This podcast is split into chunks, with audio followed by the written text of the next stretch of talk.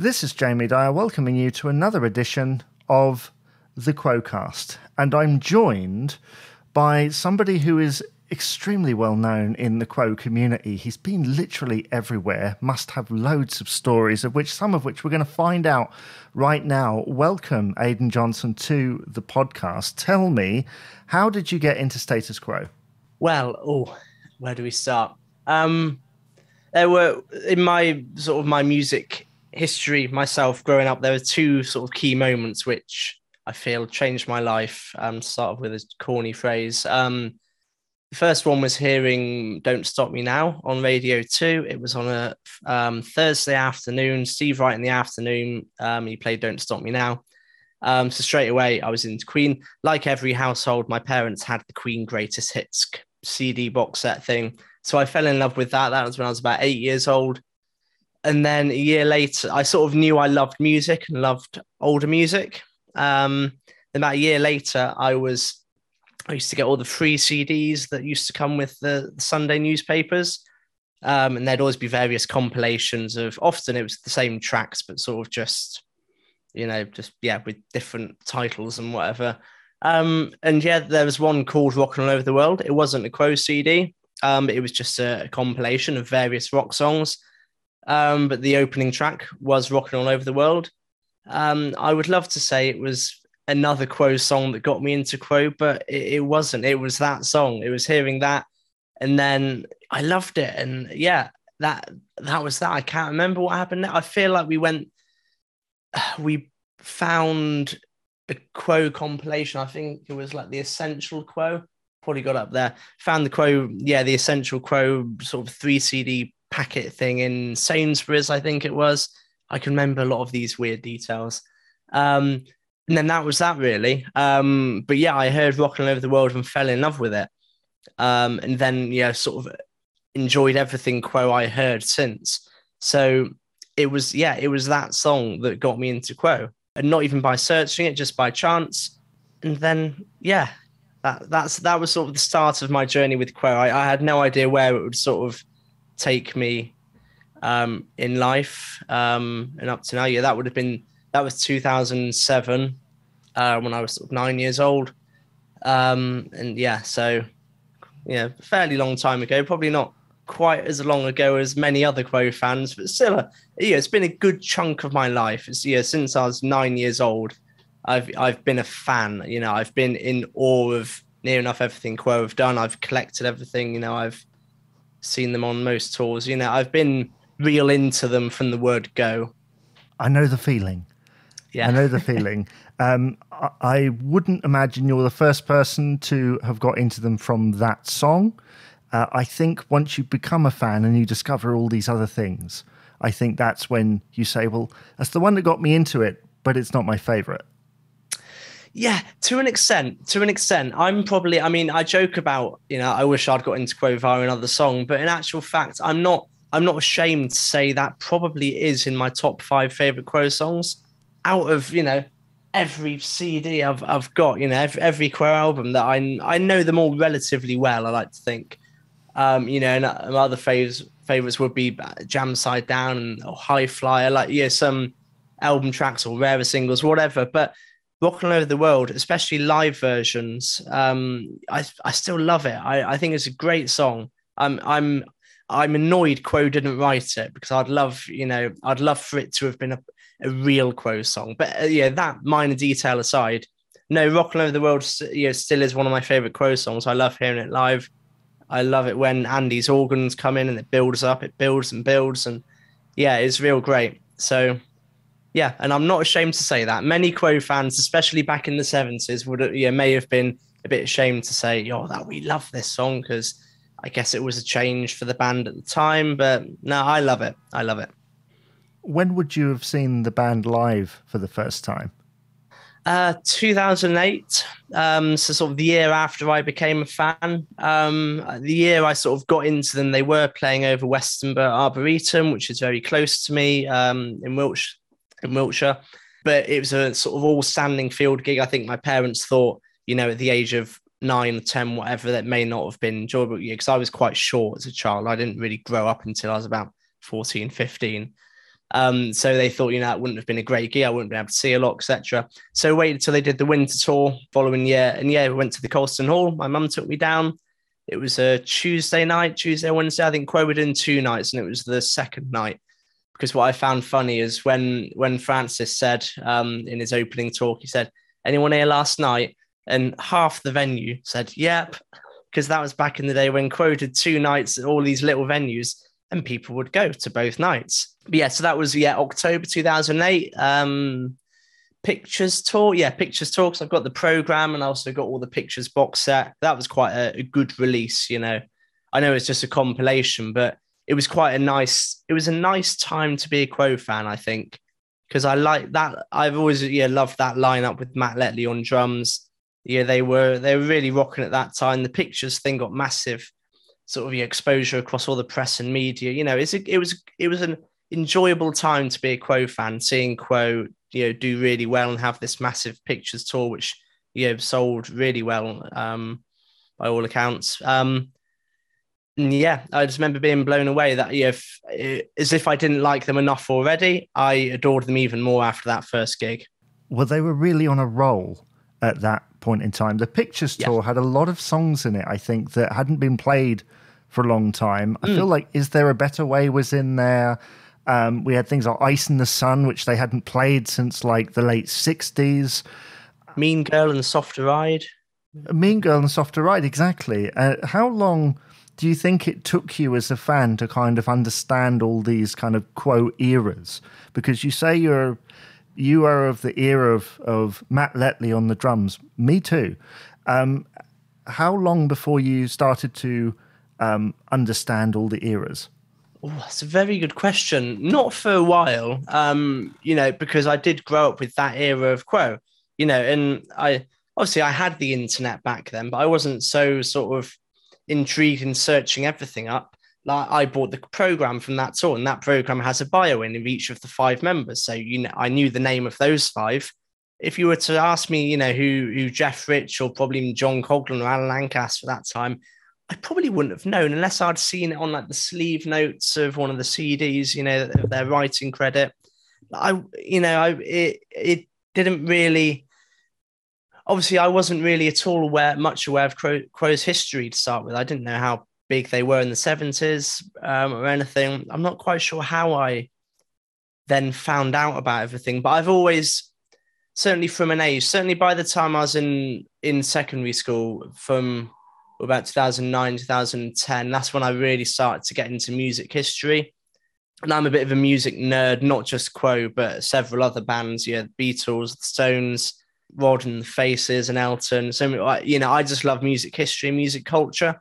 So I've got, you know, masses of books there and magazines and things that I just, you know, enjoyed reading throughout my teenage years. And of course, Quo, you know, they, that was always an interest as well. But yeah, I don't know. You just sort of pick it up, but it's a bit like, you know, when I'm talking about it to my parents, they they think, oh, "How do you learn all of this?" But same if I was to talk to my dad about football, not that I do because I know diddly squat about football, but you know, he could tell you, you know, who was who was playing for what X team in the 80s. You know, if you'd, you know, he, he just knows all of that because uh, you just sort of go, through, you just pick it up. It's just things you pick up. And I guess that's, I've just picked up stuff over the years, but I've always had an interest in it. And yeah, you become aware of all the different eras of Quo. And that's again why I've, as time's gone on, I've loved them even more because I've learned how fascinating a career they've had. They haven't taken a 10 year hiatus like other bands, like they've always been active, really. You know, they ha- I know they had the sort of the breakup and end of the road, but after End of the Road, they released The Wanderer. And then from that coming out in late 84, it wasn't that much time before they played Live Aid. Then three months after Live Aid, they were back in the studio recording in the army now. So they, they've never really had much of a hiatus. There's so many different parts of their career, but it's all continuous. There's never been like a stop. There's never been like, you know, a, a blank period. And even though they may have had, you know, they lost their way, to quote Francis, in the sort of mid to late 90s, they were still doing stuff. They were still active. There's still so many interesting things about that their career, which you know I I for one enjoy learning. I'm still learning now all the time. I'm understanding all the different parts of their history and finding old press articles. Um, you know, just understanding everything they did, which I find I find fascinating. Um, yeah, I'm a bit nerdy about Quo, but it, it's great. They've got the most interesting career of any band. I mean, I, I present a Status Quo fan podcast. I agree with you on that, obviously. Um, you have quite a big history with organizing Quo based events, um, playing with Quo based people. When was your first time and how did you get into doing it regularly? I suppose when I really, you know, got into them and, you know, was sort of around the stage when social media started to, you know, sort of really explode, sort of, you know, in 2010. And sort of naturally, you know, I, you know, I was just, you know, sort of in awe of Quo. I wanted to join all the groups that were in existence. And you soon sort of just, you know, get to know people and, you know, see who's about and whatever. And I don't really quite know how it started. So I used to go and see John Coghlan's Quo in Swindon, which is outside Swindon at the Riffs Bar. They used to play there about twice a year. Um, I think I first saw them 2011, 2012. I got a photo of me and John um, one year, then a photo of me and John the next, and that was obviously when I was going going through peak adolescence, let's say. Um, because yeah, a, I I shoot up. I think the first time I'm shorter than John, the second time I'm much taller than him. Um, yeah, John Coghlan's Quo. I invited, I'm not quite sure why as such, but I invited John to my school because I used to help sort of run, volunteer the school radio station, just a lunchtime thing. I was part of the radio club. Um, yeah, because I enjoyed that. I enjoyed music and talking, as you can tell. And um, yeah, I just got to know John and Jilly. He came and did that. And then we sort of said about him because we we put on a gig for him. So sort of me and my school band, we played a handful of Quo songs. And then it was sort of said, John, you should come here with your band and play. You know, come back with JCQ. Long story short, that happened that summer in the July, not long after, you know, John and then did the Frantic Four tour. So he was sort of on a high at that point. And of course, after yeah, the, the second Frantic Four tour. Um, so I did that with him. Then somehow I I can't remember what happens next in the story. So I think after I put on that first gig with John, I then wanted to put on something else, like a little a, a mini quo day sort of thing. Just have you know two or three quo bands on, and one of the bands I thought that I would sort of like really like to get was Rhino's band, which at the time were actually called Woodheads. That was sort of the his band that he had around that time. So I inquired with Mike Carano, who was Rhino's manager, um, about getting Woodheads for this little Quo thing I was putting on in London, and a couple of the Quo tribute bands, State of Quo. Long story short, that turned sort of it, it soon evolved after it was booked that you know Rhino would be releasing his second solo album. Um, you know, and Mike said, "Yeah, we'd be happy for you to bill bill this gig, advertise it as Rhino's second album launch party." Um, so that's sort of what the event then turned into, as opposed to sort of a yeah, like a quo day. It was a it was a, a Rhino's Revenge gig, um, yeah, with State of Quo as the opening act. Um, so we had that at the 100 Club in London. That sold out. Mike was booking sort of the rest of a UK and Europe tour for Rhino at the time, and I sort of just helped out with a bit of social media and promotion. And you know, I wasn't the promoter in the sense I booked the venues apart from the London gig, but I just helped out with a few other bits. I, you know, it was just I was just involved somehow. Yeah, I spoke to Mike regularly, and then there was sort of talk of doing more gigs, um, but that didn't, you know, all come off for various reasons. So yeah, I had that brief stint sort of promoting Rhino and working with him, and then I worked a little bit with Yvonne on the first convention in 2015. I can't remember how I got involved with that or what how I, I I can't really remember how I first met Yvonne, got involved with that, but yeah. So I, again, I helped do yeah a bit of the social stuff and uh, you know marketing sort of stuff. That's what I was interested in. I was at music college at the time, um, so I I was studying music business, so I had quite an interest in promoting and sort of the the operation of music events. But sort of after that, I edged more into you know um, marketing, commercial things. That's what I do now for work. So I sort of moved into that, you know, as an actual job. And sort of once I'd left college, yeah, the promoting thing, it, it was it was good to do. I enjoyed doing it, especially with Rhino and you know, a couple of Quo tribute bands. But you know, I'm at the time I was quite young. I didn't have my business head screwed on. You know, it's it was all.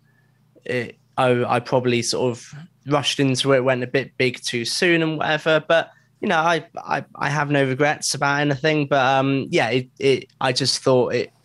I didn't want to consistently be a promoter but anyway, that's I moved on, started work, had a job, and all that. And I guess next is McVention, which has been running for a long time anyway. Jay took it over, I can't remember when, 2015, 16.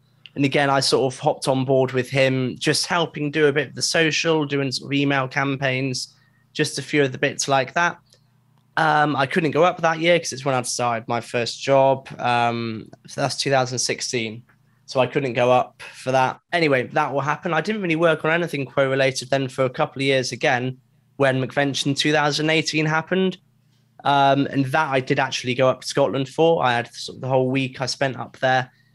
Oh my, I had such a great time. I had such a great time. Because um, again, my involvement before the event was just sort of, I don't know, Jay's sort of I don't know, he just bounces ideas off me. I generally disagree with them, and then he doesn't listen to me. That that sort of was the nature of of of our our sort of working together. But I, I no, the actually what I did was just sort of the digital stuff, digital marketing or a bit of promotion, helping him sell the tickets, etc. I went quite a large time without doing anything Quo related because when I first started working in the summer of 2016, I was sort of busy with my job and I was working six days a week and I sort of, yeah, just after I'd left music college, I'd lost interest in the promotion. I just sort of wanted to focus on work, have a career. Then when Rick died later that year, even then initially I'd kind of thought, oh, that that's sort of the end of the Quo thing for me. I was I was one of those to start with. I thought I uh, put that to bed. It was a, it was a great time. I still got all the music I can listen to anywhere, but you know I don't you know need to go and see them or do stuff or whatever. Anyway, yeah, McVention in 2018, that that sort of changed it again for me because oh, it was just such a great weekend. Uh, it was really great up in Glasgow. And that's yeah, kind of what got me well, well and truly back into Quo, yeah, the status quo, with the current lineup, but also all the tribute bands and being sort of on the scene, dare I use that term. Then yeah, since then I've worked on a few other events and things, but yeah, I've just enjoyed being being part of the Quo family. Um, yeah. And you are a recognizable face. Um, certainly, if I hadn't heard of you before um, the convention last year, I certainly would have afterwards because you performed on stage like two or three times with several different bands. Um, it's it's interesting. I mean, how how did um, how did you come to, you know, sit on the drums with a band? So I did a few gigs with John Coghlan's Quo last year. So, like I said, I promoted them back in 2014 at my school hall. Um, so that yeah, I sort of knew John and Julie. I knew Mick, Mick Hughes, um, who I love. He's fantastic, and um, so I've sort of known him sporadically and seen him at gigs, you know, over the years. And of course, after the pandemic, they sort of relaunched the format of JCQ for his, his you know, the farewell tour um, know, which involved having Russ on drums for some of the set and John on drums and the acoustic set and whatever. But there were a few of the gigs they had sort of come in that Russ couldn't do because he's, you know, he's a drummer, he's a technician. He, you know, he's got various other things on anyway. Um, so Mick sort of rung me up out of the blue early last year and just said, you know, we've got these three gigs. Would you like to, um, you know, stand in, stand in for us, standing in for John, sort of thing? And yeah, I didn't have to think about it. I said, yes, of course, I'd you know, love to be doing that. Um, so yeah, I did the three gigs with them. That was great. Then at the convention, I was up on stage with the piano because actually at the gig at my school hall in 2014, I played keys with them then um, on Matchstick Men and um, Rockin' Over the World. So yeah, I did the same at yeah the convention last year because Mick asked me to. Um, and of course, yeah, why not? I'd love to play the finale number with John Coghlan's Quo at their last ever gig. Of course, you know, it's it's, a, it's an honor. And then also with Big Fat Mama, who so me and Jay got them over from McVention year before last. Um, just sort of right. It was very hit and miss whether it happened because it was still just at the end of COVID and Scotland had different restrictions to England, and then of course they're from you know, mainland Europe, from Sweden. So it's all these different you know, restrictions, and it was quite hard to get them over. We got them over. They put on a awesome show. Um, really, really good. Then I think, ah, so I was actually, yeah, John Coghlan's Quo were playing the following night in McVention. And I got up on keys with them then for Rocking Over the World. Big Fat Mama saw, and then somewhere along the line, um, Johan asked me if I'd be interested in playing with Big Fat Mama at Butlins last year, which I did. Things just come together, you know. And when you're sort of on the scene, I'm just, I'm very, um, I want to use a more, more interesting word than social, but like I'm always happy to talk to people, get to know people, stay in touch with people, you know. And, and if people ever ask me, I ne- I've never begged to do something. I've never begged, you know, ah, oh, please can I come up and play piano with you? Yeah, I've never done that. I've I'm just I keep in touch with people, and obviously I put some videos up online of me playing here in my studio at home but you know, I've just been very fortunate to be within this, within I'll use the term again, the Quo family. Um, yeah, and certain opportunities have arisen, and it's always great fun. Why wouldn't I? You know, I, I play music a lot in various bands, but I, you know, not it's not all Quo. Like I do all sorts of music, half of which I couldn't give less of a shit about, really because you know it's all the all the weddings I play and all you know to drunk people doing Mr. Brightside. Like I don't care about that. But any chance, as a musician, any chance to play Quo, it, yeah, it's an honor, especially with such great bands like John Coghlan's Quo and Big Fat Mama. Um, yeah, it's great. And now we come to Break the Rules, of course, which is your tribute band that you started with what some Quo fans would call the young contingent, um, which is it's quite amazing actually because um, when I went to the convention last year, there are people there that are like five, ten years younger than me. I'm 33, and I felt old um, compared to a lot of these people that are really like established musicians. And a group of you have got together and created this band called Great Break the Rules. Um, fantastic.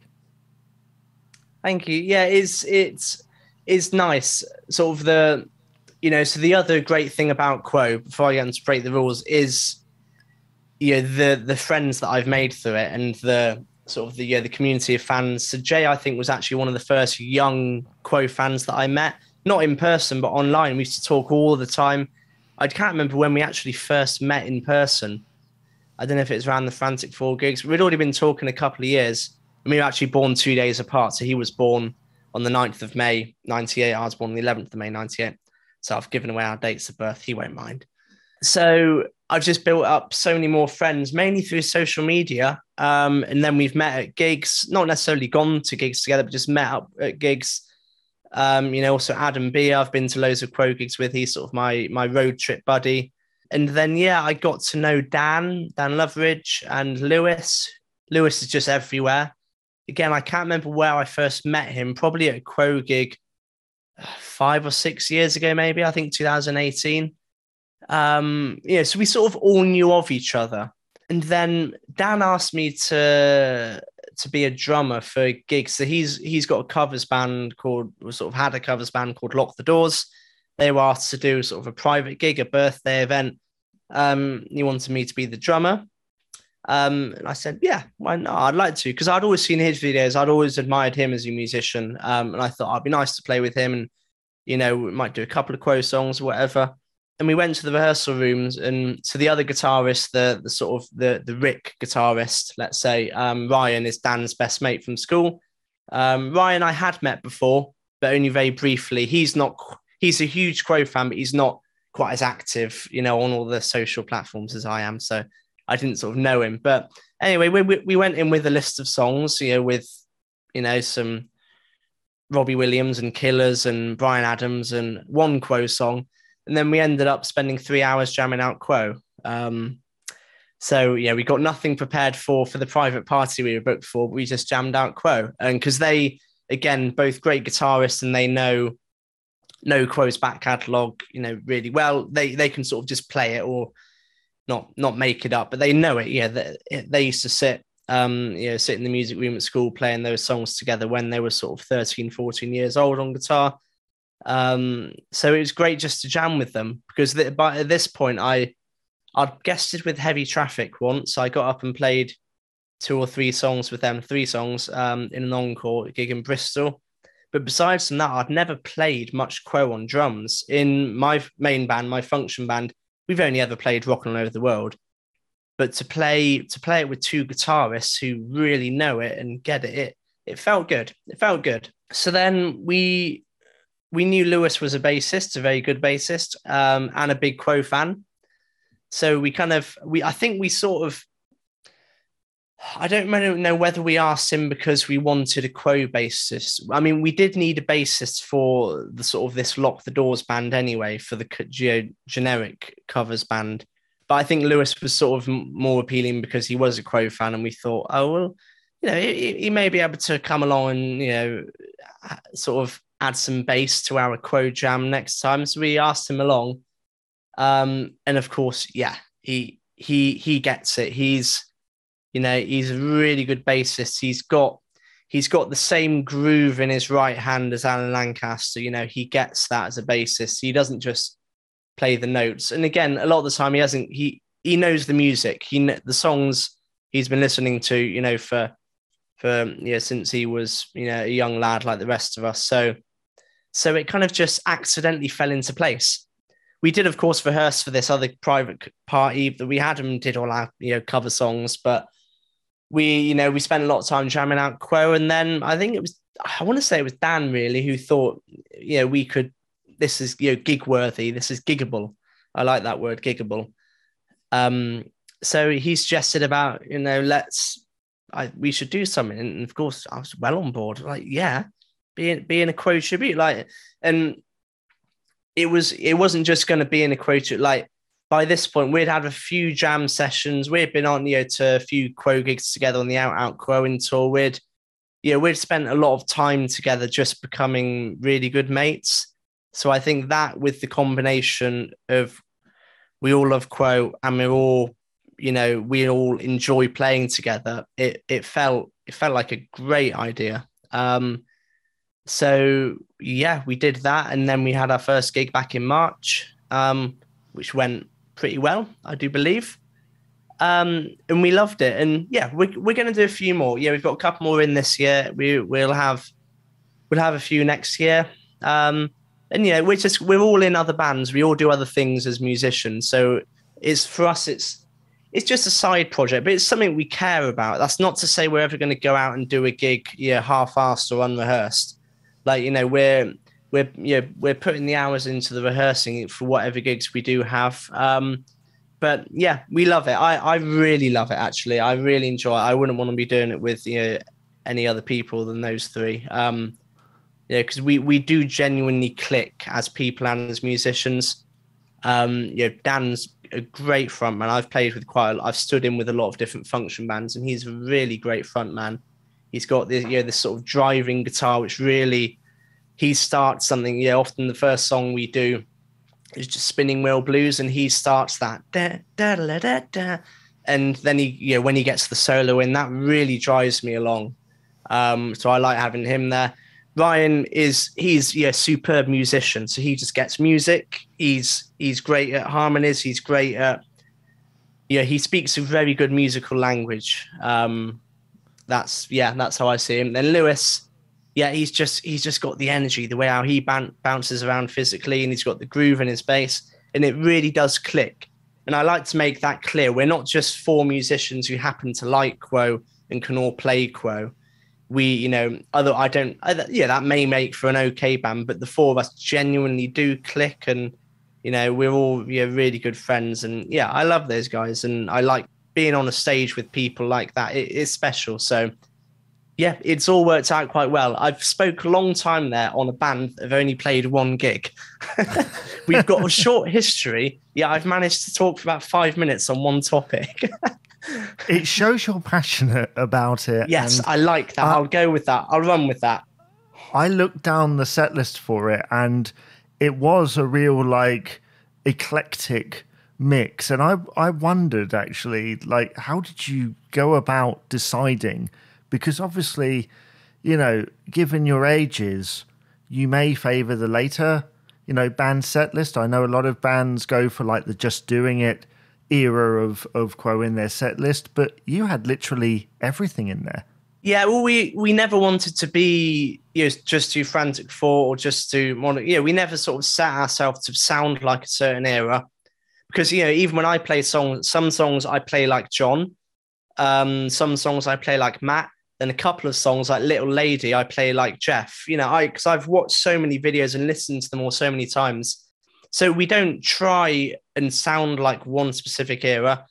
And then when it came to set lists, like we knew we we haven't got a name for ourselves as a Quo tribute where we could go out and just play, you know, rare, rarer songs, album tracks. We knew we had to do all the hits. So all the hits are in there. Some, not all of them, but there are a lot of hits in there somewhere. So sort of once you've laid out that, and we if we're going to do two one-hour sets or one hour, then an hour and ten or a encore, whatever, like we sort of knew how many gaps we had and then we I think before we decided the set list, we'd already jammed out a lot of songs anyway. Like, you know, we, we used to jam out things like My Little Heartbreaker from In Search of the Fourth Chord. Like, yeah, because that's just a song that we know. We just jammed it out. That's, that was never to say that we were going to play it live, but yeah, we just jammed out a lot of songs. And I think it was just important that we got a mix across the eras, really. Um, uh, you know, I don't want to take credit for it. Sorry, Dan, Ryan, Lewis.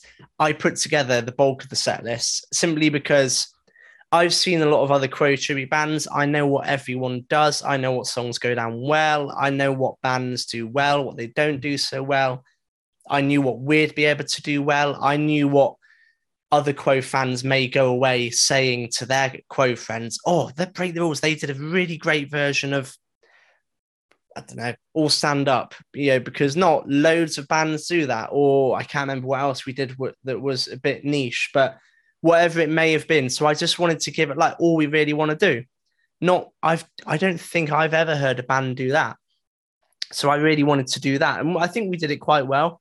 But that's what I've always liked about Heavy Traffic as well, because I've heard them do so many, you know, these great songs that no other band would ever think of doing. Um, like Thinking of You and 20 Wild Horses. And for me, that's why I walk away from a gig. Oh, heavy traffic. They played a great version of Thinking of You. Because if no other yeah. band are doing it, that gets you talking, then I'm telling everyone that. Now, to a lot of the older Quo fans, a Quo tribute doing a great version of Thinking of You, or all you really want to do, that that doesn't necessarily mean a lot. But I don't know. So yeah, in short, we had to have the hits in there. We wanted to have all eras, and we also wanted to have a little bit of a talking point, or just something that we might have done differently, or that we really thought we could give a great edge to that wasn't already being done on the Quo scene. But that's very hard because you've already got such a wide range of great bands around. So yeah. I mean, this is going to sound weird, but you, you've got a Bula Quo poster behind mm. you. Yes, do you knock out your version of Fiji time at any point oh, during oh, any of your rehearsals? We've we've joked about. I put. I had a message from Reese um, from Heavy Traffic, always talking anyway, and he was asking about this is before the break the rules gig, and he's asking about our set list.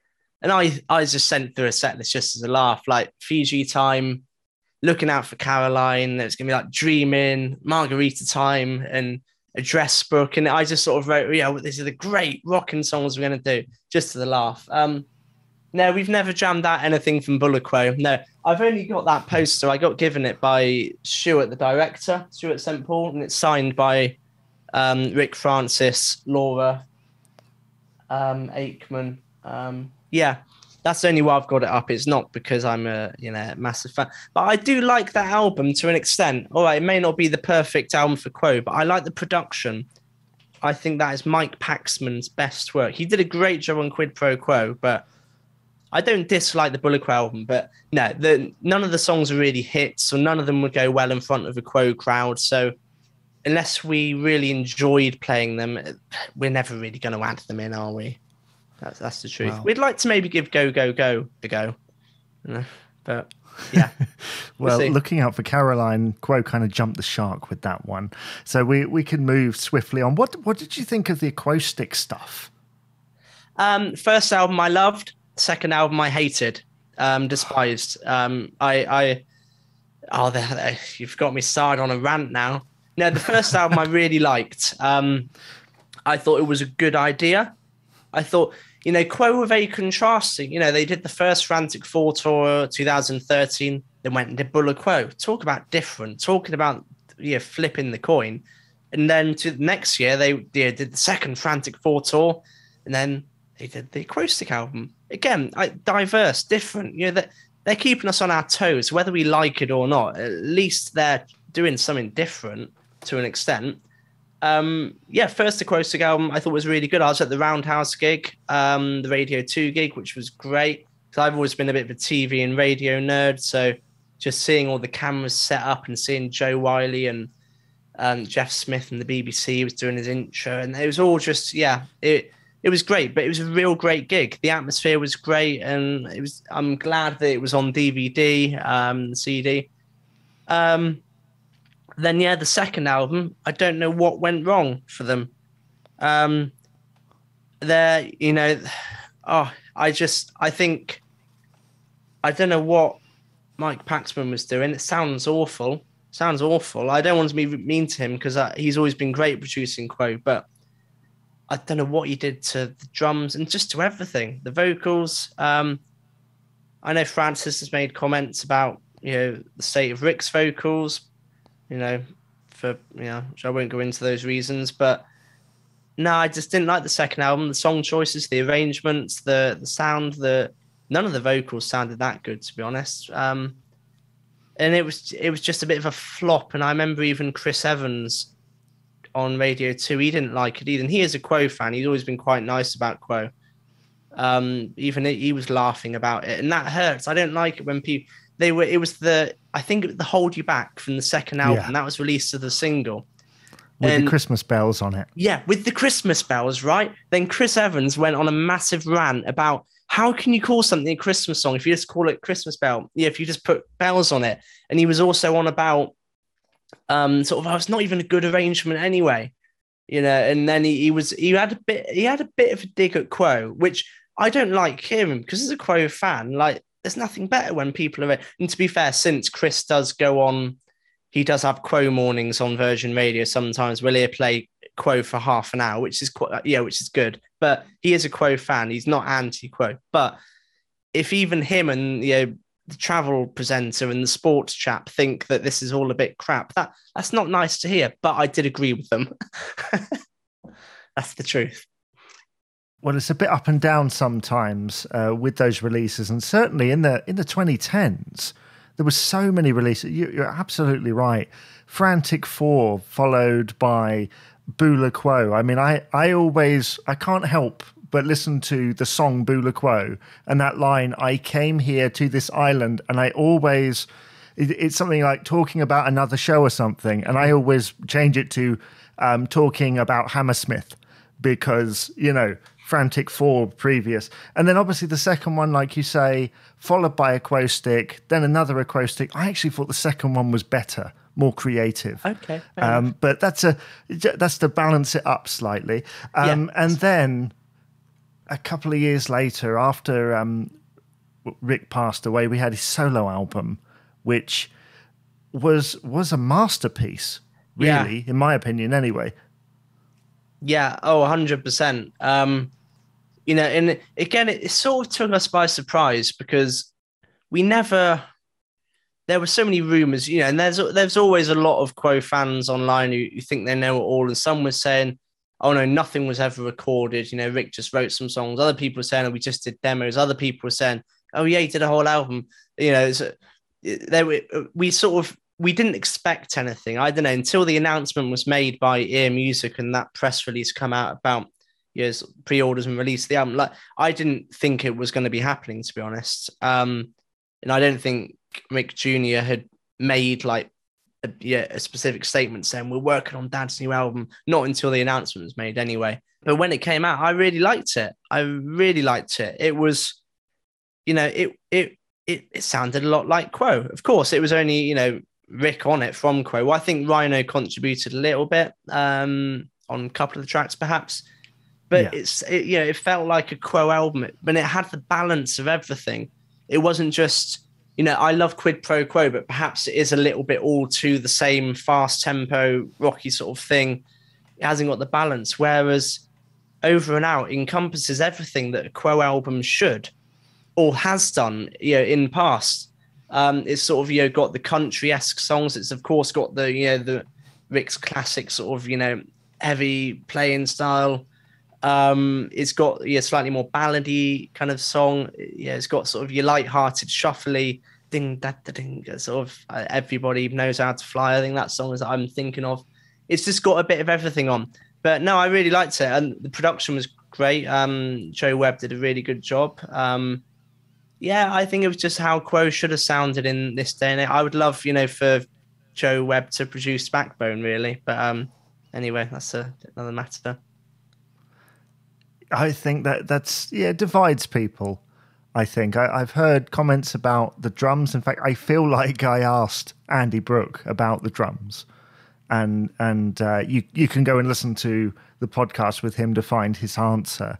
Uh, but uh, you you are right. That was a bolt out of the blue. Had no idea. He re- he'd recorded nine songs at least because Halloween was um, just a remix, I think, of of the 1985 yeah. session that he did. Yeah. Do you think that his first solo album or the unreleased one uh, will ever see the light of day in any form? No, because there, there, there's not really much on there that we haven't already heard because a lot of it was all B sides for Quo. I think I'm right in saying I don't know. It's not. None of them were songs that stand out, but I liked um "Don't Give It Up."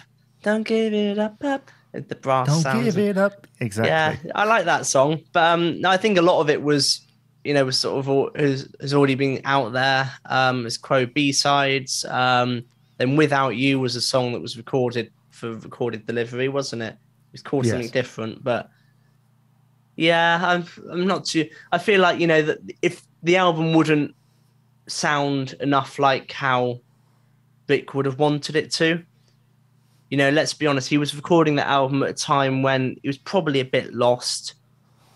He was probably a bit sort of trying to. I want to be really 80s. I want to try and you know, I want to try and be back in the charts amongst whoever else, you know, who he was sort of out in the clubs in London with. Then he sort of wanted to do sort of something poppy but still rocky, a bit Def Leppardy mixed with new romantic. I think that's that's sort of the vibe I get from what I've heard from Matt then. And no, I I don't think it would be good for his legacy if that were to come out now. Not saying you know write it off because it's part of his history. I'm never you know a fan of yeah sort of yeah let's just forget about that. No, it's it's part of you know their history or Quo's history or whatever it may be.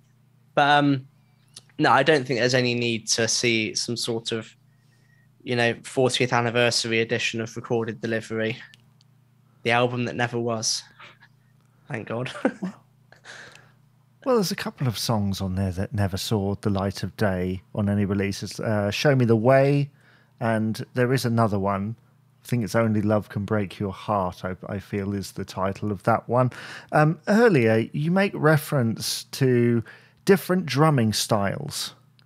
Can you mm-hmm. elaborate mm-hmm. the difference between the different drumming styles of the different Quo drummers? Yeah, I can try. Um, obviously, you know, John, as far as we're concerned, you know, he played on the majority of the hits. He was part of Quo 70s sound, um, you know, and he always will be the original Quo drummer. Um, he you know, he was very good at the shuffle and the four to the floor, which he played on not just the shuffle songs, but also a lot of the straight songs. It was all four to the floor. Um, so like Caroline, four to the floor, boom, boom, all the way through. So when we when I play that with Break the Rules, um, I play it four to the floor. Next weekend, I'm playing with the Quo Experience. Caroline, I'll play that like Matt because they, you know, are obviously a tribute to sort of the Matt. They they had Matt Letley play with them for a while um, a few years back. So, you know, I will play it like that. So it won't be four to the floor, it'll be boom, boom, boom, boom, boom, boom, because that's how Matt used to play it. And it fits that sort of style as well. It's slightly, probably a bit faster, a bit smoother, not quite as in your face, a little bit more reined in. But that's how that's how Matt played. It's not to say he lacked in power, um, but he just he was groovy. He grooved along. He wasn't John's drumming is very sort of, you know, in your face and sort of sturdy, you know, solid as a rock, but um, you know, not not as not as much light and shade. Yeah, Matt really, when he needed to, he could sit back. When he needed to go in, he'd go in. Um, that's what I love about Matt. I mean, Pete, there's not really much to say about him. He just he came in, did a job, did it very well for what he needed to do. You know, it's no easy feat. He, he was, I think, he was a good drummer from what I saw, but I've got no no strong feelings about him. There was obviously a lot of, with John's. He yeah, Pete was more of a generic sort of rock pop drummer. I think like he, you know, the way how he plays Quo songs, he played them fine, but he certainly didn't have the real sturdiness that John's drumming had. Um, but Pete was still great for that period. Um, then Jeff come in, and I think yeah he was perfect for Quo at that time. I mean, so was Rhino and Francis has said, and I'm sure Rick has in interviews like, yeah, they gave them both the right kick up the ass. If you look at End of the Road, like I know Francis and Rick are probably off the heads on whatever substances, um, but is is a bit more chill. But you look at them sort of, you know, in 86, 87 and onwards, like they they they're going for it because they have to, because you know Rhino and Jeff have come in and given them this right kick up the ass with power and and tightness, and yeah, because Rhino and Jeff are two musicians who before Quo had played with several other bands. Yeah, they were professional um, session musicians, I guess they were, or yeah, professional musicians, let's say.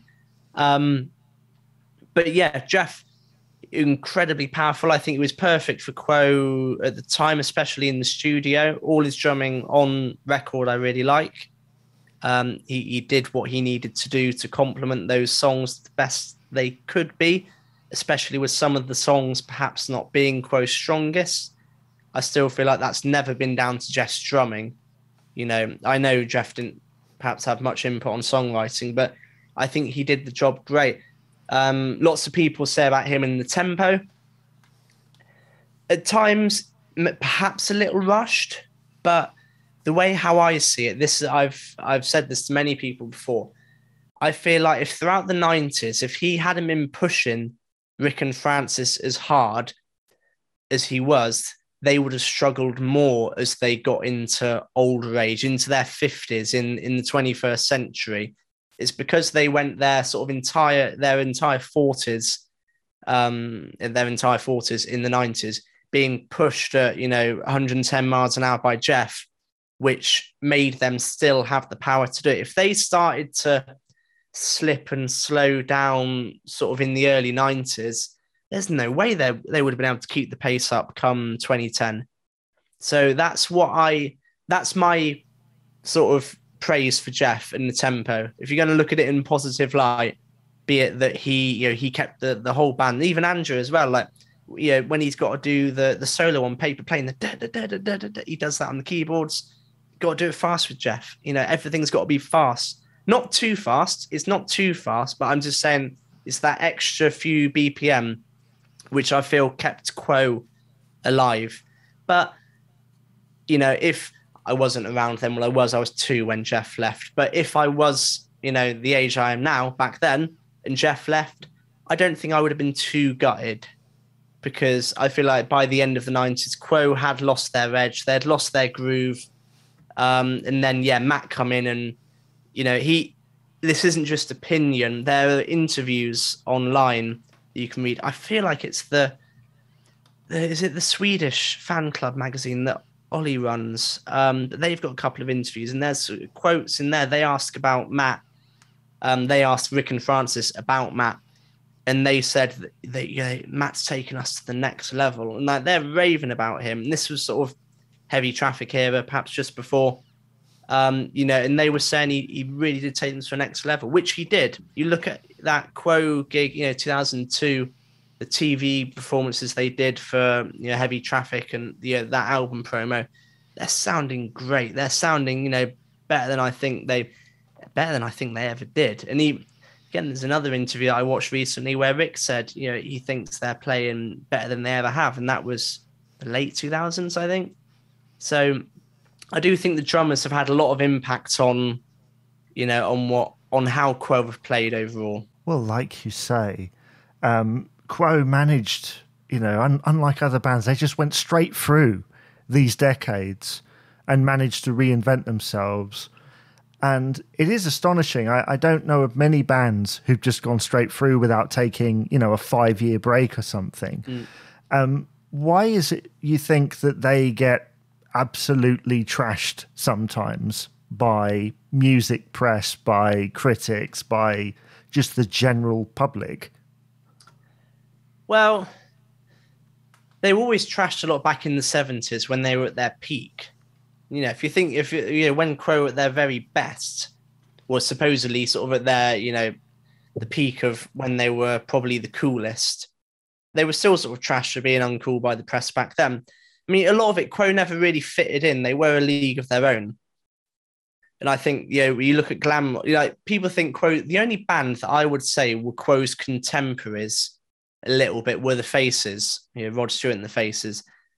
I, yeah, people think, I mean, this is just my opinion, of course, but, yeah, you know, Quo's contemporaries, I wouldn't say, obviously aren't the Stones or the Who or the Beatles, because that was all before Quo, really. I know they were still going, but not, yeah, there was that, those few years older, and I think different you know, different music, especially the Who when they evolved into doing you know Pete Townshend rock operas. Um, totally different. Glam rock, I don't see Quo the same way as I see Slade, Sweet, or Mud, or any of that. As much as I love Slade and I really like Sweet, um, I don't see Quo in that category. Queen also in their own category, but then sort of the rest of glam rock, like sort of late year Rod After Faces, Bowie, T Rex, uh, Elton. Like, I don't feel like Quo were part of any of those tribes in the 70s. They were their own thing. And they sort of always have been. Then you get into the later 70s, obviously, Quo weren't anything to do with punk or disco. The 80s, they weren't anything to do with new romantics or new wave, or then sort of the emergence of your heavier rock, where ACDC or um, Iron Maiden, Metallica, Ozzy Osbourne, or sort of the more commercialized American rock, your Def Leppard, British band, but they're kind of very American, let's say. Um, Guns N' Roses, Bon Jovi, you know, Aerosmith, Quo have never fitted into any of these slots with any other band. I don't think they've always been very individual. Um, there's never been a state, and even in the modern age, there's never ever been like the only band who I would say in the last 20 years that are sort of potentially similar to Quo and McFly, because they sort of have, you know, that they, I don't know, they have these good sort of pop rock songs. They are sort of a, a rock band live, maybe a bit pop, more poppy on record, but they're sort of just a good feel good band. The, uh, they're not going to change the earth with their songs, but they just go out and they gig, they give people a good time. I feel like McFly's ethos is you know, similar to Quo's in that respect. But no, I mean, Quo, yeah, they've just never fitted into anything and they've always been an easy target, haven't they? because of yeah, the whole three chord thing and or just sort of you know Francis and Mick always doing their move and whatever. You know they're they're an easy target, but you know they they've not ever taken it too badly, have they? Or maybe they have, but not to the extent that they've thought. To my knowledge, they've never done anything with the press have moaned about doing that. So we're going to do this. There's one time I think Francis and Mick didn't want to do interviews together because yeah, they were sort of seen as a bit of a double act. Yeah, the sort of Morecambe and Wise of rock, which I get, which you know, they were, and they still sort of up until Rick's passing, they they certainly were. But besides from that, I don't think they've ever, you know, sort of you know gone away and sobbed at anything the press or the music critics have said about them. No, pretty much just straight through. I mean, the other day I listened to the Steve Wright interview they did in 1989 with the acoustic oh, yeah. Yeah, yeah. session in it, which is which is great fun. Um, you wonder what's going on. I mean, I haven't heard too much like peak Steve Wright, but I can imagine every show was was like that. It isn't just Rick and Francis, but the fact is that is one of their low periods, and yet they're still being invited onto peak time. You know national radio on one of the biggest radio stations in the country. And that that's pretty much what happened, you know, even during Don't Stop, which to fans, you know, isn't always highly regarded, mm. but they're on national television. Number two you album. Know, yeah, like, exactly. Huge thing. Anniversary Waltz has every opportunity to be slated, yet they're on top of the pops, you know, at half past seven with with the likes of all the dance acts that were around at that time, just absolutely defying every convention. They yeah, they're they're the definition of sort of an enduring rock band because they have endured everything. Um, you know, and you even though you know the Stones were still releasing original albums in the nineties, but none of them were that big hits. I've got the like the Bridges to Babylon and Voodoo Lounge. They're they're not bad albums, but there's no real sort of big hits or nothing that ever charted that much off it. You know, they're not I'm not saying they're weak albums, but they're fine. And the same really could be said about Quo's albums. I don't think they were ever that dire, but they yeah, they did kind of do well, with the exception of perhaps Perfect Remedy and Thirsty Work. Anniversary Waltz did extremely well. Don't Stop did phenomenally well.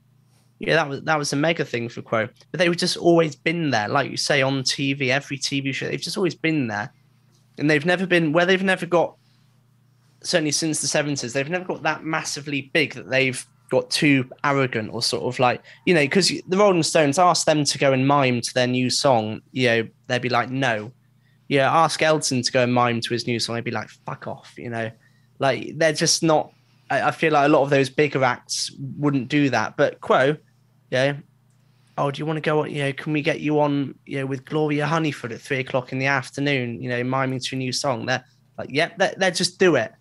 And they, but that's how they've just always been ever present. And even if the people enjoying their music haven't always been the Quo fans, that's fine you know, there may be other people who at the time bought Don't Stop and thought it was a great album. They may not have necessarily bought Quo album before, but it's because they saw Quo and the Beach Boys on Surprise Surprise with Cilla Black that they thought, oh, we like that version of Fun Fun Fun. We're going to buy the album. Then they may have really liked it. So it does, you know, it, yeah, Quo's sort of endurance is, you know, they, is is very very admirable because they have grafted, they have put the effort in I don't think they've ever sat back and thought, we just let this ride. Yeah, see, just push the album over the edge and see what it does. I think Rick felt a little bit like that with Bula Quo. And yeah, there's an interview where he says, you know, let's just let it slide away, you know, sort of peacefully let it, you know, slide away. But besides from that, they've they've done everything they've needed to, and that's helped kept them in the public eye. Like there are bands that are so much bigger and so much more successful yet like if um but you know, you wouldn't know the names. Like coldplay i couldn't name another member apart from chris martin. Yeah they've got they're the biggest band in the world. You know they're um you know they've got the biggest stadium tour ever. Same with like you know who else? Did depeche mode and um the cure. All these i know there may be slightly more indie bands but they're not they're still not as well known or have the number of hits or have the recognizable frontmen. I know it's now it's just Francis, but um, you know when it was the partnership of Rossi Parfitt, like you know no no other band really has that besides from Stones, Beatles, Queen. So that's where Quo are in that elite. They are the household names for sure. I, I, can't remember what the question was or where we started off with this. you got fine. me going on this, the roll. this is what happens in this podcast. This is why I love it. But uh, we shall bring this to a close. What's next for you? What are you working on next? So next, so I'm this weekend. I'm rehearsing with the Quo Experience. We have our first gig. Well, I have my first gig with them um, next weekend, next Saturday. So uh, that's in. I say next Saturday, 1st of July, depending on when this goes out, for after. And then I've got one more gig with them in August. Uh, Break the Rules are playing a festival in August. Then we've got the Rock Till You Drop Day, end of August. Then we have another gig near Oxford, end of the year. Um, I'm not really working much on McVention this year because I've been too busy and yeah, not done a lot with it. But I still speak to Jay. I'm going up to that in October and yeah, that's about it really. Next year, see what happens with break the rules gigs, and yeah, I don't really know. I've not got anything too much in the in the pipeline really, but of course, when I, the rumors are out there that Quo are doing a tour next year, and they're doing the festivals, they're just touring in the summer, which I love. I cannot wait to be back out at the festivals, vlogging at the festival. That's going to be good fun. All the outdoor gigs, I adore them, and they're just. It's nice to have. I like the freedom. I don't like the the being stuck in a seat in a concert hall sort of thing. I, I like the field as, long as it's not chucking it down with rain. But but yeah, so I'm looking forward to to that next year and more vlogging, of course. But, but yeah, all good times. Yeah, I'm all about keeping the Quo music and the legacy alive in any way possible. We'll do some more vlogging anyway, because uh, well, you know, the first time I I saw that was like, wow, this is really well done. Really gives a sense of the day, and actually made me step up my game was like, "Hey, I need to get into this video thing because your editing on those things are is impeccable." Oh, it's kind of you to say. I um yeah, I studied digital marketing a bit. Yeah, I'd done lots of video editing from for work, so I sort of knew how to do it. But I just wanted, yeah, it wasn't about filming Quo and whatever and getting people to look how good they are live. It was about you know people, all my co- work colleagues, former work colleagues, and friends back home, family yeah, they, they don't know what I do when I go off and see Quo. They, they might see the odd Instagram story or Facebook post. They don't really know what I get up to. So I wanted to show them how much fun we actually have. And like, or, you know, I'm always on about all these people, you know, Ben, Dan, Adam, Lewis. And, you know, my mum's like, has no idea who they are. And so it's sort of more, yeah, these are all like my best mates. And like, we go out and have the most amazing time you know, in all the bars before Quo, we all gravitate towards, you know, wherever Quo are playing. All the Quo fans meet up and we all have a great laugh together. And then we go in, enjoy the gig, and then go back to the pub afterwards. It's that whole, yeah, it's trying to um, really convey what the the Quo fan community is about. And I think, I think I did an okay job at getting that cross in in the vlog. So that was my aim more than anything. But um, no, I enjoyed making them, and I look forward to making more when when you know the the good times happen. Well, I I know that when you did the convention, you stopped about halfway through, and I can completely understand that because I started doing that, and then was like, no, do you know what? I'm I'm just going to enjoy this. And from yeah, what I could see, you were enjoying it. So, you know. Yeah. What were you doing? Were you doing a bit of recording there for the podcast? a little bit, yeah. I, I did some interviews, and uh, initially I was going to do like you, basically in audio form. Um, mm. You know, I recorded in the car on the way to the train station and stuff like that. Uh, and then I was yeah, like, I was like, no, I'm not going to do that. um, yeah. It just just didn't pan out because you you end up, you know, getting caught up in the atmosphere yeah, of those totally. events. Yeah, once you, you just sort of get there, and yeah, I did a bit. Uh, yeah, you watch the vlog. I did bits, and then it it is hard work to capture it all. You know, last year I did five. Well, I did seven Quo gigs overall, five on the first tour, two on the last, and I only vlogged three of them because that's all I could be bothered to do. like I just wanted to enjoy the other gigs. You know, it's it's so I shouldn't make out that it's hard work. It's not hard work, but you just want to enjoy an event. Like you really do need to soak it in. As much as the vlogs are great to look back on. Um, oh, didn't we have a great time? I can. I'm fortunate that I can remember that I had a great time. Maybe a little bit intoxicated with alcohol, but I can still remember it well enough that I know I had a good time. I don't need a vlog you sat there on YouTube to tell me that I had a good time or the great people I was with. We we can all remember it. Just. well, keep on quoing and um, you too. Yeah, thank you very much, Aidan, for appearing on the podcast today. Please do come back. Oh, I'd love to, Jamie. Thank you. And thank you for running the podcast as well. It's great.